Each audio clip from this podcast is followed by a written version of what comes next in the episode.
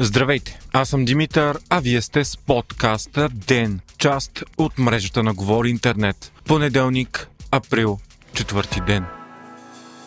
Светът бе шокиран, след като този уикенд наяве излязоха кадри от опустошението в малкото градче край Киев, Буча. Украинските сили си върнаха контрола над града след оттеглянето на руската армия, под чийто контрол бе Буча в продължение на седмици кадри на множество украински и международни медии, които отразяват оттам показват истинска трагедия. Улиците са осеяни с трупове на цивилни, някои от които екзекутирани с вързани ръце. Мъже и жени са били хвърлени в масови гробове, а по време на клането са избити около 300 души само в Буча. Съобщава се за открити общо 410 жертви в района на Киев. Днес пред медии украинските власти показаха и плитък гроб, в който са заровени убита кметица на село Мутижин, намиращо се в близост до Буча, както съпругът и синът ти. Украинският президент Володимир Зеленски посети Буча и още веднъж след емоционална реч вчера нарече случилото се там геноцид.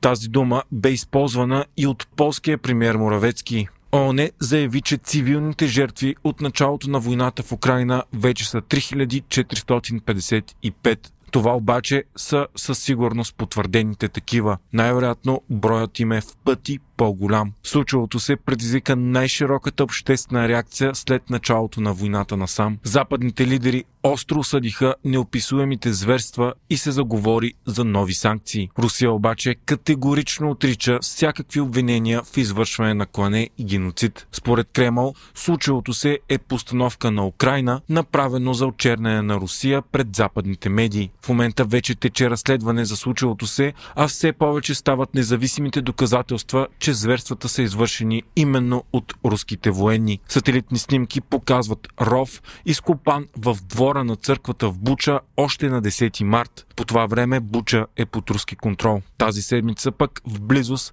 бе открит плитък масов гроб. Френският президент Емануел Макрон обяви, че има сериозни улики, че руснаците са извършили зверствата в Буча и това е военно престъпление, на което трябва да бъде отговорно с още по-сериозни санкции. Полша, Литва, Латвия и Естония обявиха, че до 72 часа ще наложат пълно транспортно ембарго на Русия и Беларус и ще забранят вноса и транзита на стоки от тези държави по сухопътната си мрежа. Случилото се в Буча е трагедия, но опасенията са, че такива събития са се разигравали в много по-големи мащаби и в други населени места, контролирани от руските войски.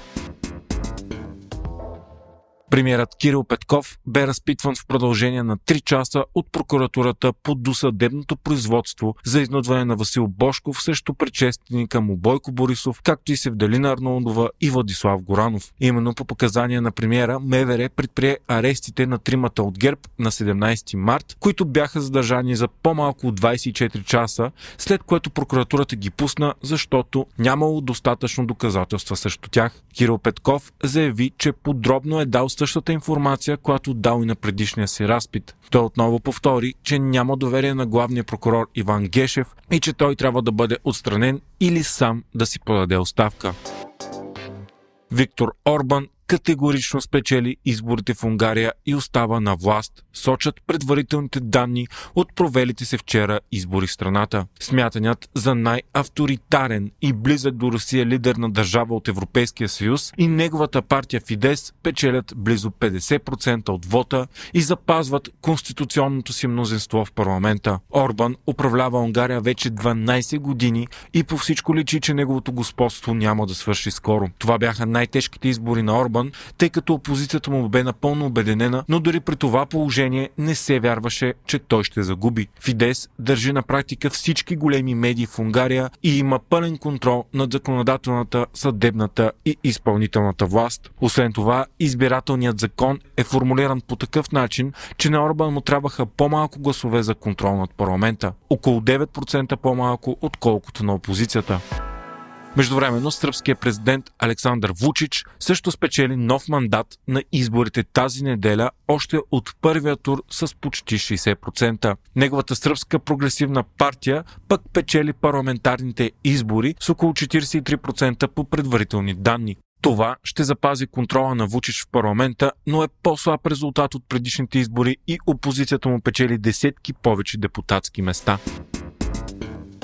Вие слушахте подкаста Ден, част от мрежата на Говори Интернет. Епизода водих аз, Димитър Панайотов, а аудиомонтажът направи Антон Велев.